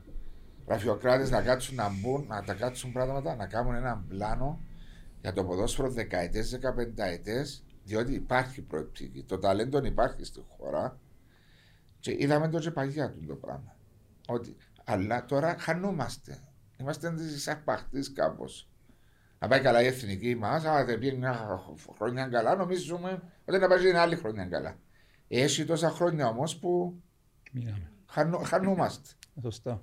Πρέπει να βάλεις έναν πλάνο κάτω, να δουλέψουμε. Έκαναμε στην Ισλανδία, όπως έκαναμε στη Δανία, όπως έκαναμε στο Λουξεμβούργο, ακόμα και σε πιο μικρές μας χώρες, που έχουν κάποιες επιτυχίες τα τελευταία χρόνια. Η εθνική Γερμανίας, θυμάσαι τη φουρνιά όλη του που ευκήγαν και πιάσαν το παγκόσμιο. Μουιλέρ, Ποτολς και μπράβο, ναι, και πόσο, πόσο, τι πλάνο ευκάλαν οι Γερμανοί ναι. πόσα χρόνια πριν για να καταλήξουν σε αυτό. Για να καταλήξουν, διότι είχαν ναι. χάσει τα ενία. Δεν ναι, έπαιζαν ναι, ποδόσφαιρο. Ναι, δηλαδή, από τις αρχές τους δύο χιλιάδες είσαι χαθεί η εθνική Γερμανία. Αφού που κερδίσαν τη Βραζιλία, θυμούμε το ότι αν, ναι, ανα, αναλύανται για τρία χρόνια. Ναι. Δεν κάνω λάθος. Εγώ είμαι Γερμανία στο παγκόσμιο κυβέρνημα. Εντάξει, μοιάζει τσουατσά για Γερμαναρά. Είπαμε μου για Ρώσο να τη μοιάζει. Όχι για Γερμανό. Για Γερμαναρά είναι πρόεδρος. Αναγκή και μου σταγουάζει ο Γίτλε. Δεν ξέρεις, μόνος τώρα με μασινοδοχή. Και είχε χαθεί η εθνική Γερμανία. Σε κάμα συνεδουλέψαμε με ταλέντα, εν τα πλάνων έβαλαν κάτω που λέει. Σε ευκάλασαν μια φουρνιά σπουδαίους ποδοσφαιριστές. Τώρα πάλι λίγο στα. Πάλι να βάλουν σύμπλα. Πάλι να βάλουν όμως έναν πλάνο. Φέρει ένα σωστό πλάνο γιατί είναι κρίμα. Γιατί θεωρώ ότι και σαν εθνική μπορούμε καλύτερα πράγματα. Ναι. Είναι σημαντικό το ότι εμείς. Επέξατε, βάλατε το εθνόσημο ναι. στο στήθος. Ήσασταν παίχτες της εθνικής. Με λίγες συμμετοχές. Εντάξει, ρε Μαριό, όσο τσενάνι άκουσες τον εθνικό. Τι άκουσα, αντιπρόσωπε. Μα και μόνο για να παίξεις, βάσο μου. Βλέπεις την εθνική σου ομάδα. Η εθνική σου ομάδα είναι ο καθρέφτης. Ενώ ο καθρέφτης τσιντών που σε εκπροσωπεί. Το καταλάβουμε όμως. Διότι ε... θεωρείς στις άλλες χώρες παίζει η εθνική της ομάδα και είναι περήφανη για την εθνική της ομάδα και βορούν την εθνική ομάδα σαν να βορούν την ομάδα της αρεσκίας τους. Έτσι. Εμείς νιώθουμε, και εσείς που παίξατε, μπορεί να νιώθεις πως η εθνική. Μπορεί να κάνεις και αυτό το πράγμα. Εθνική τώρα. Όχι, μπορεί σίγουρα να κάνεις το. Ναι, κάνεις το. Εσύ είχες να το κάνεις σίγουρα. Εγώ σίγουρα. Διότι είσαι απογοητευμένος. Είσαι απογοητευμένος γιατί δεν θεωρείς κάτι. Θέλεις να βελτιώσεις το ποδόσφαιρος σου, θέλει να βελτιώσεις την εθνική σου, θέλει να βελτιώσεις τις επιδο... ε, ε, ε, υποδομές σου, θέλει να βελτιώσεις τις ομάδες σου. Είναι πολλά πράγματα που θέλεις επειδή αγαπάς το ποδόσφαιρο. Αγαπούμε το ναι. και περάσαμε η ζωή μας τούτη, θέλουμε να βελτιώνεται. Όχι αν, αντί να βελτιώνεται πάμε να πηγαίνει πίσω-πίσω. Γιατί ας συγκρίνω με μια εικοσιπενταετία πριν, μπορώ να σου πω πριν μπορεί να ήταν και σε καλύτερη κατάσταση η εθνική ομάδα. Η εθνική ομάδα, οι δεύτερες κατηγορίες, ο ανταγωνισμός, οι τρίτες κατηγορίες. Μπορεί να είσαι σε καλύτερη κατάσταση. Άμα είναι τα όρια ηλικίας, Μαρία μου. Τα όρια ηλικίας ήταν μεγάλο θέμα για τις κατηγορίες τους, γι' αυτό έπαιζε το επίπεδο. Και η εθνική, μια κλίση στην εθνική, ας πούμε, πιένες εθνική και καρτέρος, ας πούμε, να πάνε να δεις ο Χριστοδούλου, ας πούμε, ο στόπερ παίξε ένα ποέρ. Ο Γιώργος. Ο Γιώργος. Να πάω, ας πούμε, καρτέρος να πάει εθνική, δηλαδή. Ήταν να βάλεις τη φάνη της εθνικής, ήταν πολλά βαρετό πράγμα. Δηλαδή, ναι. η εθνική Κύπρου, κύριε Λέισον, ας πούμε. Ναι. Και... Τώρα βλέπεις ότι του ήταν πολλά απλά. Και κάποτε θεωρείς ορισμένους ποδοσφαιριστές χωρίς να. Ναι, μας εθνική... να βαρκούνται. Ναι, ναι. Εθνική Κύπρου. Mm. Κύριε Λέισον, ας πούμε. Ε, το top ε, το κάλεσμα για έναν, ας πούμε, για έναν παίχτη. Ναι. Ε, ποιος μου ήταν. Στη Γαλλία μου κάλεσε τον παίχτη. Ναι, μπράβο. Ένα άνθρωπο. Εντάξει, να πεις τώρα εθνική Γαλλία, εντάξει, δεν υπάρχει σύγκριση. Αλλά βλέπεις έναν άνθρωπο. Τσίντο είναι σήμα, όλο είναι το κλάμα, ας πούμε, όλοι οι συμπαίκτες του. και ότι πάει εθνική. Γιατί ήταν. Έπαιζε μέσα στην. Όχι Ναντ. Λαντς. Πορτοκαλί με κίτρινο οι φάιλες του. Κότσινο και κίτρινο. Ήταν το πράγμα, το βίντεο και καρτερούσαν να. Τον προβολητή να κάνει την ανακοίνωση. Εν είδε και άλλα. Να μου πεις εθνική Βραζιλία. Ο τελευταίος παίκτης που κάλεσε ήταν με την οικογένεια Ντούλη. Και άκουσε να βγει τηλεόραση το όνομα του και έκαναν και κουτρουμπέλα που η χαρά του. Ναι, η εθνική πρέπει να θέλει να πάεις. Δηλαδή καρτερά στην κλίση. Να το νιώθεις. Προσοχούμε και πολλά παραπάνω από απλά το ποδόσφαιρο. Είμαστε μια χώρα, είμαι κατεχόμενη εδώ πόσα χρόνια και έχουμε πολλά πράγματα πασχήν το έθνος σήμα. Έτσι είναι. Εθνικός ύμνος, ας πούμε, παίζει εθνικός ύμνος. Η Ιταλία βλέπεις τους Ιταλούς. Ναι, ναι, ναι. Σηκώνεται η τρίχα σου, ας ορίσει. Ας πούμε, είναι τυχαία που την πιάνε, πιάνε το πάθος ούλων, ευκάλαν τον όλο το τουρνουά. Εθνικός ύμνος της χώρας. Είδες και το βίντεο τους, το έργο τους που γυρίσας. Ναι, ναι, είδα το εγώ, είδα το εγώ. Ναι, είδα το. Ανάμιση ώρα, κάτσε ρε το. Πολλά ωραία. Ατσούρι, the road to Wembley. Κάτσε εδώ να δεις το, το οικογενειακό το ήταν, κλίμα. Ήταν, ήταν μια ομάδα. Ήταν οι σαράντα πέντε μέρες της Ιταλίας. Δες το, ειλικρινά και να καταλάβεις καταλάβεις και εσύ του εμπουλαλείς ήδη, του το εθνικό συναίσθημα. Ναι, ναι, φαίνεται, φαίνεται. Η σχέση με τα, μεταξύ των ποδοσφαιριστών, η προσήλωση, η αγάπη τους προς την εθνική ομάδα. Τώρα να μου πεις μετά ρε Βάσο, δεν μπήκα στο επόμενο World Cup, τώρα που αποκλειστήκα. Δεν έχει σημασία. Συμβαίνουν τούτα στο ποδόσφαιρο. Απλώς βλέπεις τον τρόπο της προσέγγισης που έχεις στην ομάδα. Και έρχομαι εγώ, λέω, εντάξει, λες μου τώρα η Εθνική Ιταλία, σέμπτο. Και έρχομαι, λέω, είμαστε μια ομοσπονδία, ένα μικρό κράτος. Παίζουμε τόσα μα τόσα παιχνίδια με εθνικές ομάδες. Γερμανίες, Ιταλίες. Σαν χώρα, δεν πάτε να ρωτήσετε. Και να πείτε ρε τι κάνετε εσείς σε τούτες τις χώρες και αλλάσετε το επίπεδο και της εθνικής σας ομάδας και προχωράτε. Εμπιάνουμε κάποιες ιδέες. Ομοσπονδία με ομοσπονδία. Ακριβώς. Με πρόεδρο να βοηθήσει. Να μιλήσει, να πει. Θα τι... έπρεπε να γίνεται. Δηλαδή, ε, εν κάποια πράγματα τα οποία πρέπει να πιάνεις τώρα τα πράγματα.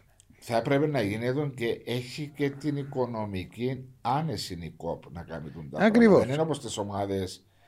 Που μπορείς, σαν να πούμε, για να μου πεις και εμένα ρε Βάσο και εσύ που έκατες φάεις με, το, με τον πρόεδρο της Μπαρτσελώνας και της Ρεάλ και τον ένα και τον άλλο και μιλήσατε για τον ποδόσφαιρο να πιάσει τίποτα. Είναι διαφορετικά τα μεγέθη, αναλογικά μπορεί οι ιδέες που μας έδωσαν να εφαρμοστεί. Να εφαρμοστεί σε μικρογραφία. Σε μικρογραφία, αλλά όταν είναι μια εθνική ομάδα που οι ομοσπονδίες έχουν παραπάνω χρήμα, είναι πολύ πιο εύκολο να υλοποιήσουν τα πράγματα που κάνουν οι άλλες ομοσπονδίες.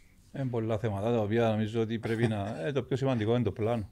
Να γίνει ένα πλάνο για να χτίσουν πάνω. Ένα δεκαετές πλάνο, ένα σχέδιο. Αλλά να τους δώκουν όμως να πιάσουν τις ιδέες, τις πληροφορίες και ούτω καθεξής.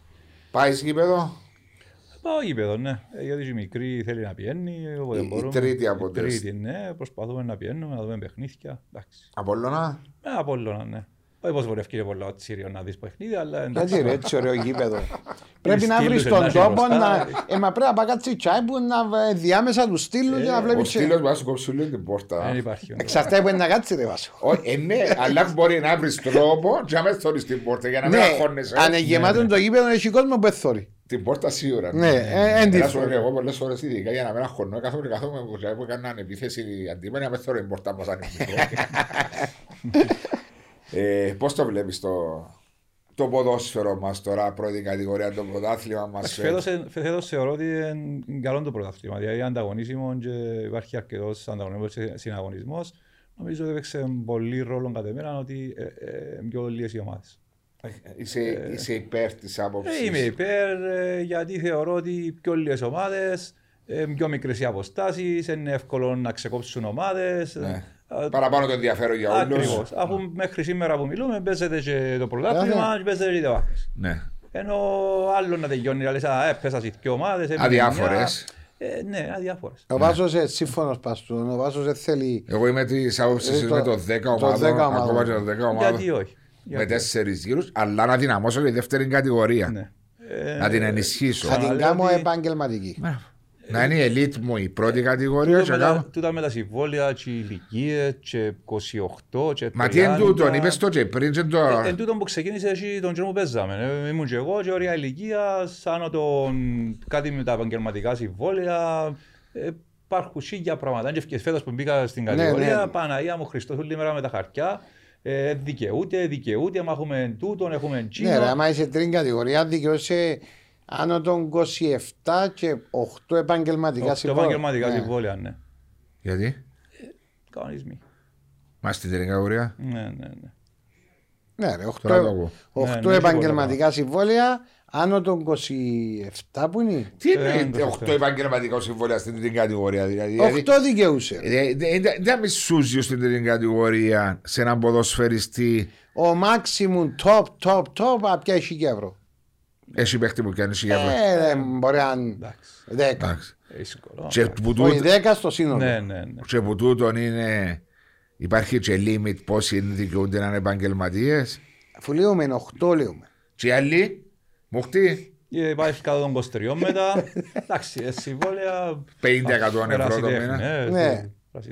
διακόσια ευρώ, τριακόσια ευρώ, τετρακόσια ευρώ. Ξαρτάται. Δεν μπορείς να αναπτύξεις έτσι το ποδόσφαιρο σου. Τσάκι απαιτήσει. Κάνω τετρακόσια ευρώ. Και αν τα πια όλα. Γιατί αν πάει ω. Τώρα εξυπακούεται αν τα πια. Ο μήνας ο τελευταίος χάνεται πάντα. Μα νομίζω ότι στην τρίτη κατηγορία ήταν οκτώ μήνα, εννιά μήνα συμβόλαια. Έδωσε καλά, ρε, ενώ που θέλετε συμβόλαια, οκτώ μήνα, εννιά μήνα. οκτώ μήνες. Και αν είσαι απαιτήσεις που παίχτες, τι απαιτήσεις να έχεις. Ως βάλει και πίεση, οι μισοί δουλεύουν, οι άλλοι μισοί βασανίζονται. Έχουν οικογένειες, πράγματα. Φίλιππε, πότε τελειώνει το πρωτάθλημα της τρίτης κατηγορίας? Δεν τελειώσε, τελευταία αγωνιστική τώρα. Τώρα, άκου με Βάσο. Ξεκινώ Ιούνι. Ιούνι. Όχι, Ιούλι. Ιούλι. Αύγουστο, πάω προπονήσει, ναι.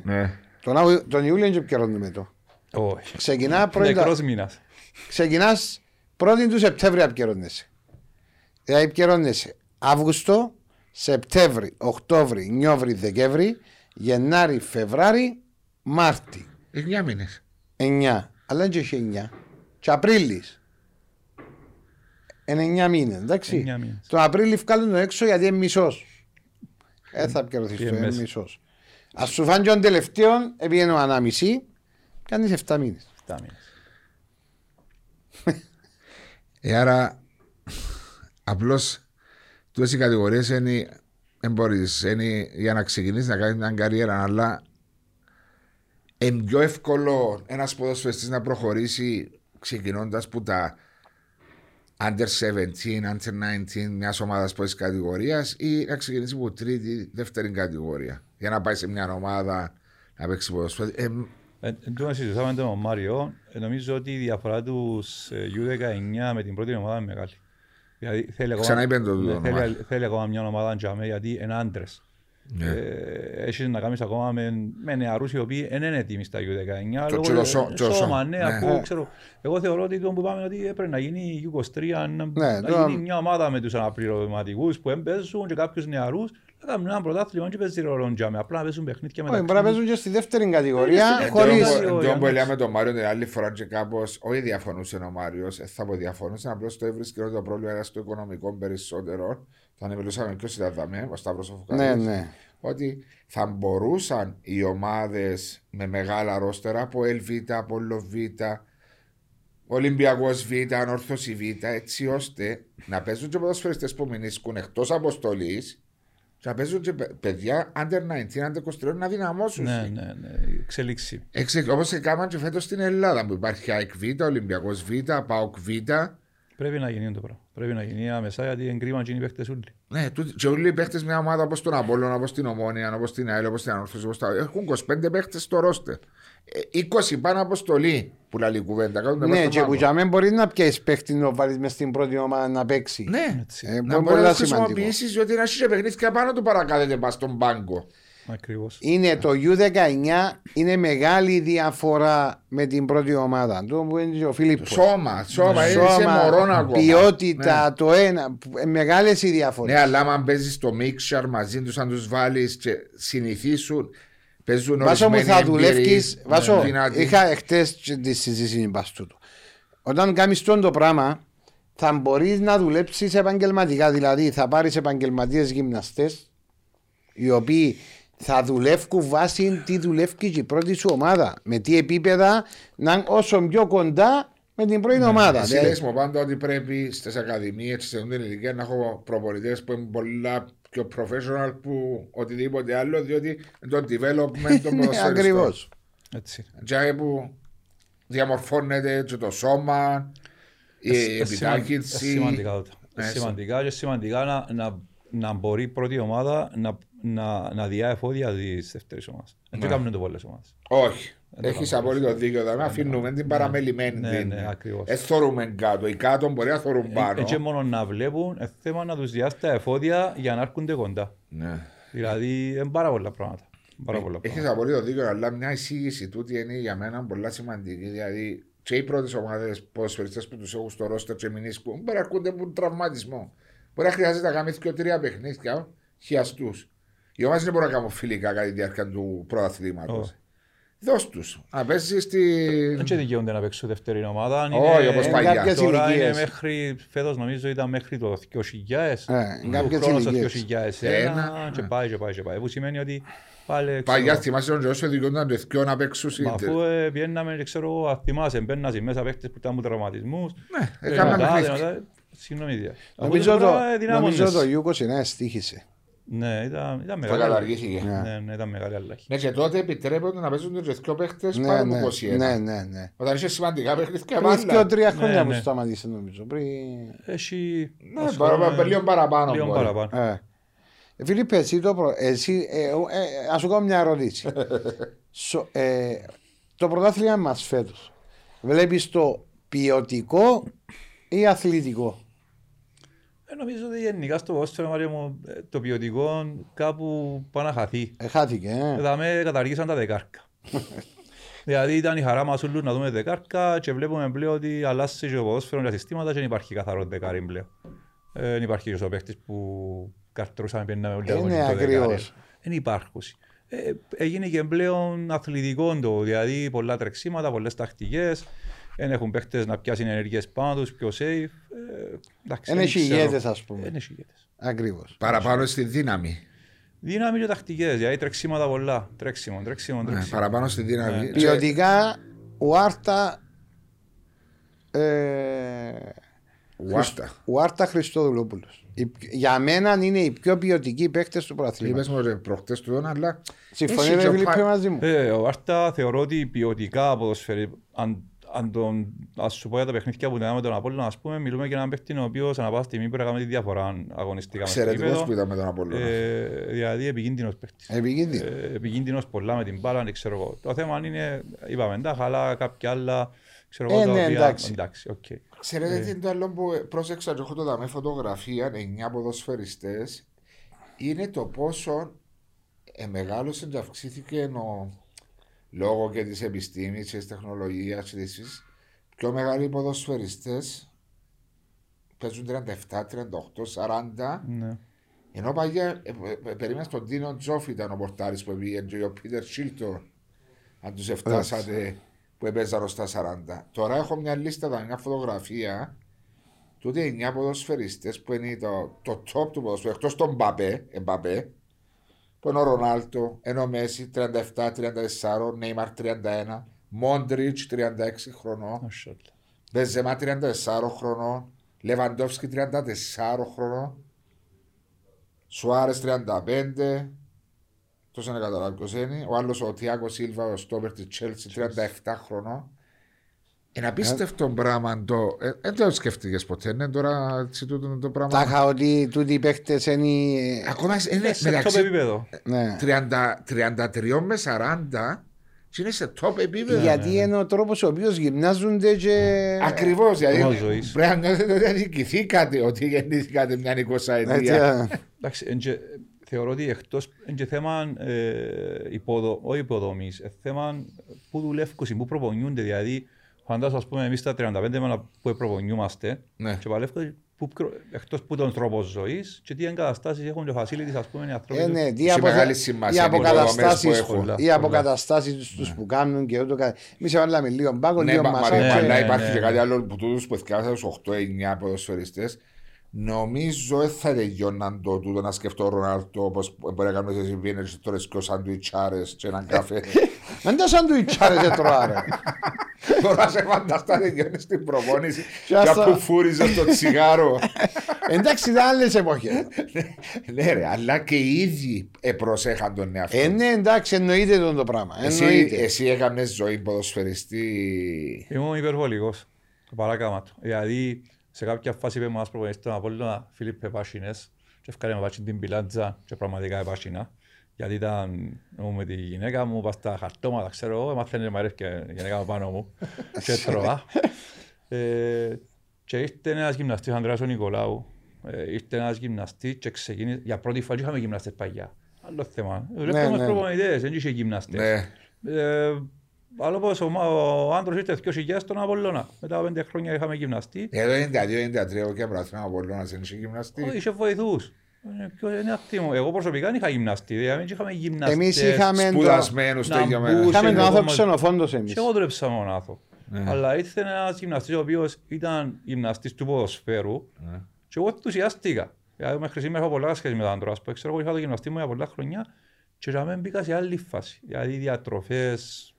Πράγματα ξέρω εγώ εδώ. Άρα πρόσεχες πάντα εσύ. Μετά, μετά που είχαμε που μου κάνει ο προπονητής μου επίθεση και είπα ότι είχε δίκιο ο προπονητής, ε, μετά ήμουν άρρωστο να βάλω κιλό. Ε, δηλαδή πρόσεχα πάρα πολλά, ήμουν σε μια φάση την οποία ε, παράκαμα του. Ε, παράκαμα του ήμουν υπερβολικά στη φάση του να είμαι fit.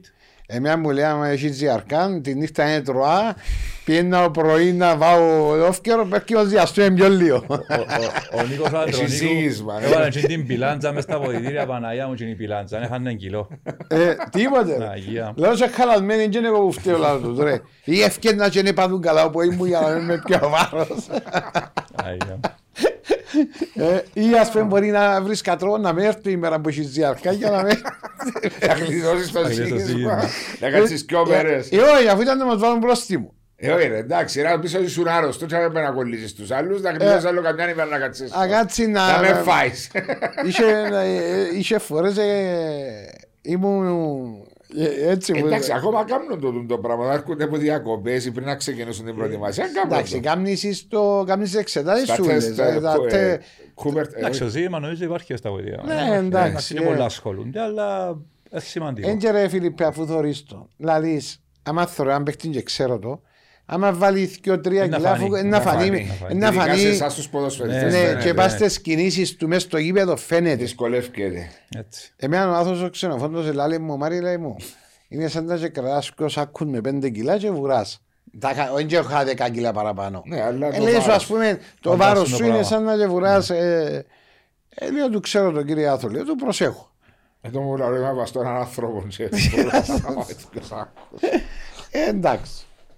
Άρα να δούμε. Ώστε βρίσκεις το... Και ποια είναι η ομάδα που σου βρίσκεις ότι έπαιξε το καλύτερο ποδόσφαιρο από όλου να πούμε στην προήθεση? Εντάξει, όλες οι ομάδες έχουν καλή, καλή διάρκεια σε κάποια παιχνίδια, απλά σε κάποια φάση κάνουμε και γυγιά. Ε, κοίταξε, για, για να είσαι πρώτος, ε, σίγουρα παίζεις και καλό ποδόσφαιρο, ε, πιάνεις και αποτελέσματα. Ε, όμως θεωρώ ότι τη στιγμή που είμαστε, ας πούμε, υπάρχει αρκετή πίεση από τους υπόλοιπους. Είναι σημαντικό όμως να διαχειριστεί από όλους την πίεση. Πέντε αγωνιστικές πριν το τέλος, από όλους δικαιωματικά έχει τον πρώτο λόγο, ήταν στην κορυφή που είναι αρχή. Ποια ομάδα βρίσκεις ότι μπορεί να κάνει τσίντο σερί, διότι με ο Μάριος συζητούμε ότι δεν υπάρχει μια ομάδα. Εφτά συνεχόμενα αρχείο από όλους, δεν έβρεθηκε μια ομάδα να του κοντέψει, διότι δεν έκαμε ούτε για τόσες ομάδες. Η αλήθεια έτσι είναι, δηλαδή κάθε φορά που φέρνει ισοπαλία, τα αποτελέσματα βολεύκας. Ναι. Εντάξει, η ισοπαλία προχτές με την ΑΕΚ λέγουμε ότι είναι στους τέσσερις το απολύτουν τη στιγμή, γιατί κερδίζει το παιχνίδι με μπάφο. Ε, σημαντικό όχι να κερδίσει μόνο το επόμενο παιχνίδι με μπάφο, είναι σημαντικό να κερδίσει. Δηλαδή θεωρώ ότι πέντε αγωνιστές να υπάρχει αρκετή πίεση και θέμα πώς θα διαχειριστεί την πίεση και ο προπονητής και οι παίχτες στο κολόσι. Εντάξει, εξαρτάται να κάνει και το ΑΠΕΠ φυσικά. Ε, γιατί το ΑΠΟΕΛ τώρα έμειναν πέντε παιχνίδια. Εν και χωρεί απώλεια τώρα του ΑΠΟΕΛ. Ναι, το Απόλλων είπα σου την άλλη φορά πάει με απώλειες στην. Ναι. Λέμε σημαντικές να παίξει έναν Άρη που αρνείται να χάσει. Ναι, δεν είναι εύκολο για το Απόλλων. Ε, το Απόλλων για μένα, το που λέει ο Βάσος, κατά κύριο λόγο πρέπει να καπαρώσει αν θέλει η δεύτερη θέση. Η δεύτερη θέση είναι πολύ σημαντική λόγω του Champions League. Η πρώτη αν έρθει με προϋποθέσεις και κάποιες ακριβώς. Μπορεί να χτυπήσει η ρέστα στο παιχνίδι με τον Απόλλωνα. Ναι, ναι, μπορεί. Εξαρτάται από να γίνουν τα αποτελέσματα. Αλλά ποιος που παίζει με εμπλάτη στο δίχως είναι το Απόλλωνα για τον τίτλο. Ναι. Για τον τίτλο. Ο Απόλλωνας έχει το αβάντσο μιας ήττας ακόμα. Mm. Εντάξει, οκ. Okay. Είναι θέμα διαχείρισης. Δηλαδή, ε, ναι. Γιατί πετούνται στις ισοπαλίες ούλες, ας πούμε, και πάλι υπάρχει μια πολλά σημαντική διαφορά. Υπάρχει. Κάποιες πέντε αγωνιστές πεντός, φυσικά να μου πεις κάποτε και. Ο Απόλλων, η ΑΕΛ είχε έξι βαθμούς διαφορά που το Απόλλων τρεις αγωνιστικές πριν το τέλος και πήγαινε σε τελικό. Παίχτηκαν πολλά πρωταθλήματα. Το δεκατρία δεκατέσσερα. Ναι, που μας εσύρεται η τσάκρα. Άντε πάλι, σειρά μες στα τσάκρα. Ήταν σε διακοπή και ρε Βάσο, εμείς τσάκρα μου διακοπή και κατσάντα. Εγώ έσυρα την τσάκρα. Ποιος που είναι έτσι ρε. Ποιος ήταν, αφού ξέρεις. Καλά γίνεται αφιό Μασάν να μου διακόψει ο παιχνίδι. Αφού δεν μου έρθει στο νοσοκομείο. Ποιο νοσοκομείο έπιε ρε Βάσο, πέθανε χαζά, πέθανε πλάνμαν και χτύπα ξύλο και είναι διακόπηκε παιχνίδι. Πότε, να πεθάνει πλάνμαν. Εκτάχθηκε λίγο δάμε. Ο Κακά, ωραία κάμε και στο νοσοκομείο, έγραψε ο γιατρός ο Σκίζας. Εκτάχθηκε δάμε, λες αφού είδα το ρε. Επίες στο νοσοκομείο. Ρε είδα τον τζάμε στο γήπεδο ρε. Α, στο νοσοκομείο επίες να δεις. Δεν μπορώ να πάω εδώ ρε, πήρα το νοσοκομείο μην αμπουλά, εκτάχθηκε δάμε. Τίποτε νύχη. Εγώ λαλώ του τα ρε Φιλιππιά. Ας με έπεφτε η τσάκρα ρε κουμπάρε. Τι το μάτσο πήγαινε όντως η αλήθεια. Μηδέν μηδέν ως το. Ένε βαλεντέρμαν καμιά θα. Ένε δημιουργούνταν ευκαιρίες. Εντάξει και το παιχνίδι είναι δικαιωμένο. Και το παιχνίδι και να κέρδιζε η ΑΕΛ. Την επόμενη μέρα φεχάνε του που την αδέα. Έχασαμε το τρία μηδέν. Το ένα μηδέν έγινε τρία μηδέν. Θυμόμαι να πω έγινε Παναγία μου και πήγαν και βρέξαμε. Θυμόμαι βάλα μας στον Παπαδόπουλος η ώρα πέντε το απόγευμα δύο του Ιούνιου. Άκου λογική, δύο του Ιούνιου και κλεισμένο το θηρό. Η ώρα πέντε το απόγευμα. Είσαι να. Και ωραία, και όταν το παιχνίδι, Φίλιππε μου, δεν μπορεί να παίξεις. Οι παίχτες σκέφτονταν πως θα πάει διακοπές, έκαμε τους πόσες μέρες. Ένα-δύο εβδομάδες και περιμένες. Μα παραπάνω που ήταν, μέσα στην αμφιβολία. Στις δεκαπέντε του Μάη νομίζω στις είκοσι του Ιούνιου. Τέλος πάντων, περάσαμε. Απλώς τώρα λέμε ότι εντάξει υπάρχει μια σημαντική διαφορά. Τέσσερις βαθμούς, αλλά και αν ο Άρης κερδίσει το Απόλλωνα έναν έξι βαθμούς. Νομένο Απόλλωνας και τη Ζιμπά. Έτσι σηκώνει τον Απόλλωνα να μην κερδίσει. Όχι, δεν υπάρχει. Παιχνίδι. Νίκησε, δεν υπάρχει άλλη. Ναι, διότι τότε αρχίζουν άλλα ναι, θέματα. Γιατί το αποτέλεσμα, οποιοδήποτε άλλο αποτέλεσμα του Απόλλωνα εκτός που νίκη, είναι να έχει πίεση με κάποια ομάδα που κάτω. Ναι, ναι, ό,τι αποτέλεσμα και να έρθει. Ε, εννοούμενο αν κερδίσουν οι άλλες. Εντάξει, η ισοπαλία να φέρεις Απόλλωνας Πάφος και έρθεις η ισοπαλία του το. Κατάλαβες, δεν κερδίζει αυτό. Απόλλωνας πάει να παίξει με την ανόρθωση στον Παπαδόπουλο. Που σημαίνει ότι πρέπει να κερδίσει και κάθε παιχνίδι. Πολλά σημαντικό, έχασε και τον Τικινή τώρα, έχασε και τον Σράντι. Ο Σράντι, ο Τικινή μπορεί να επιστρέψει. Ναι, θλάσσιο.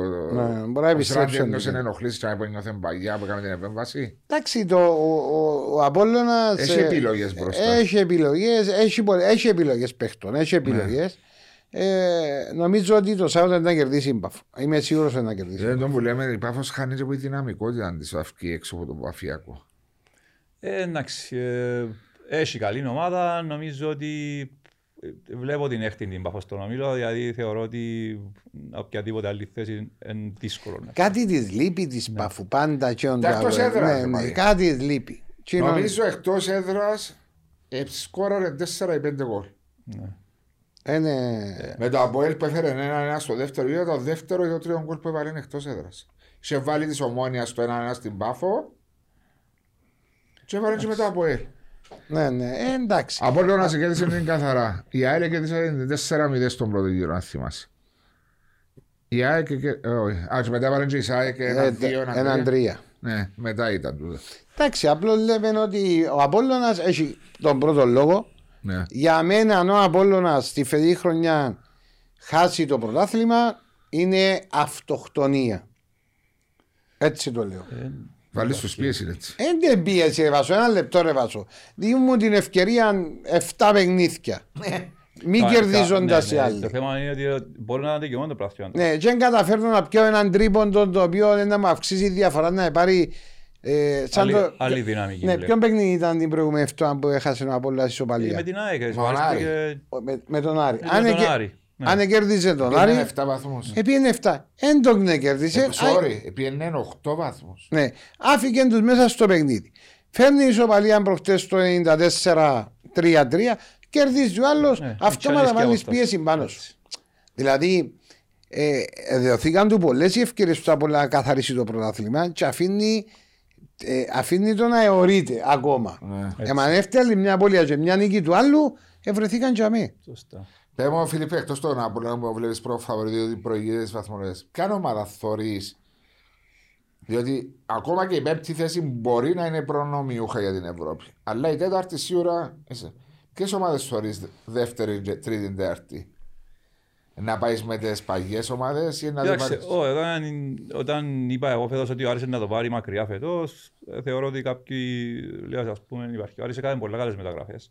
Είναι και θέμα, μπήκε ένας επενδυτής ο οποίος έβαλε πολλά λεφτά και φάνηκε σε πολλά θέματα, όχι μόνο στο αγωνιστικό, όχι μόνο στο αγωνιστικό και οργανωτικό. Ε, νομίζω ότι εντάξει, ανόρθωση δείχνει σταθερότητα. Δηλαδή, μπορεί να κάνει ένα παιχνίδι να πεις Παναγία μου, ας πούμε, και επόμενο παιχνίδι να πάει να χάσει βαθμούς. Ας έρνεται. Ας έρνεται. Mm. Ε, χωρίς να σημαίνει ότι δεν μπορεί να το κάνει. Νομίζω ότι ε, και ο Άρης, και ο Ορθός, και το ΑΠΟΕΛ, δεν ε, ξέρω η ΑΕΚ κατά πόσο έναν τζαμέ, ας πούμε. Νομίζω ότι κατά τρίτος η ΑΠΟΕΛ, αν Ορθός και Άρης, έναν τζαμέ πιστεύω ότι είναι. Στις άλλες τρεις θέσεις. Ναι, ναι. Που το βλέπω, ας πούμε. Είναι παράξενο ότι το τόσο ανταγωνιστικό που είπε στην αρχή ο Φίλιππος, που είμαστε μεταγωνιστικές πριν το τέλος και ακόμα σκέφτεσαι για ορισμένες ομάδες αν θα καταφέρουν να πλασαριστούν. Πολύ σημαντικό. Μα γι' αυτό και βλέπουμε και τον κόσμο πίσω. Και ο κόσμος βλέπεις ότι, ας πούμε, μιλούμε εντάξει, η κάρτα φιλάθλου και άλλων οι θύρες, άλλων ο παλμός της κερκίδας, αλλά ο κόσμος έρχεται πίσω γιατί βλέπει ότι έχει ενδιαφέρον το πρωτάθλημα. Σε αυτό μπορεί να χαλάσουμε τον χρόνο, Μάρι. Ε, ναι, να το δούμε ξανά, να το δούμε. Λες ότι υπάρχει περίπτωση επειδή να επιστρέψω, φαίνεται οι δύο από τις τέσσερις ομάδες, Σαλαμίνα. Εγώ ελπίζω, ναι, ότι η Σαλαμίνα, το Παραλίμνη, ανταγωνιστές, γιατί διαχρονικά είναι ομάδες πρώτης κατηγορίας. Και ευελπιστώ ότι να βρουν τους πόρους και να κάνουν τις μεταγραφές. Ο Ακρίτας είμαι της άποψης ότι λόγω του οικονομικού που υπάρχει στην Πάφο ε, να μπορεί να, μια ανταγωνιστη, να κάνει ανταγωνιστική ομάδα.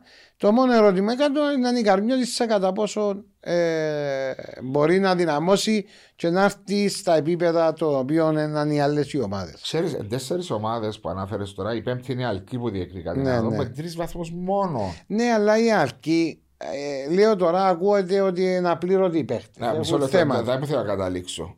Στα προβλήματα που υπάρχουν, και στεφτέκα εγώ, Αλκή και η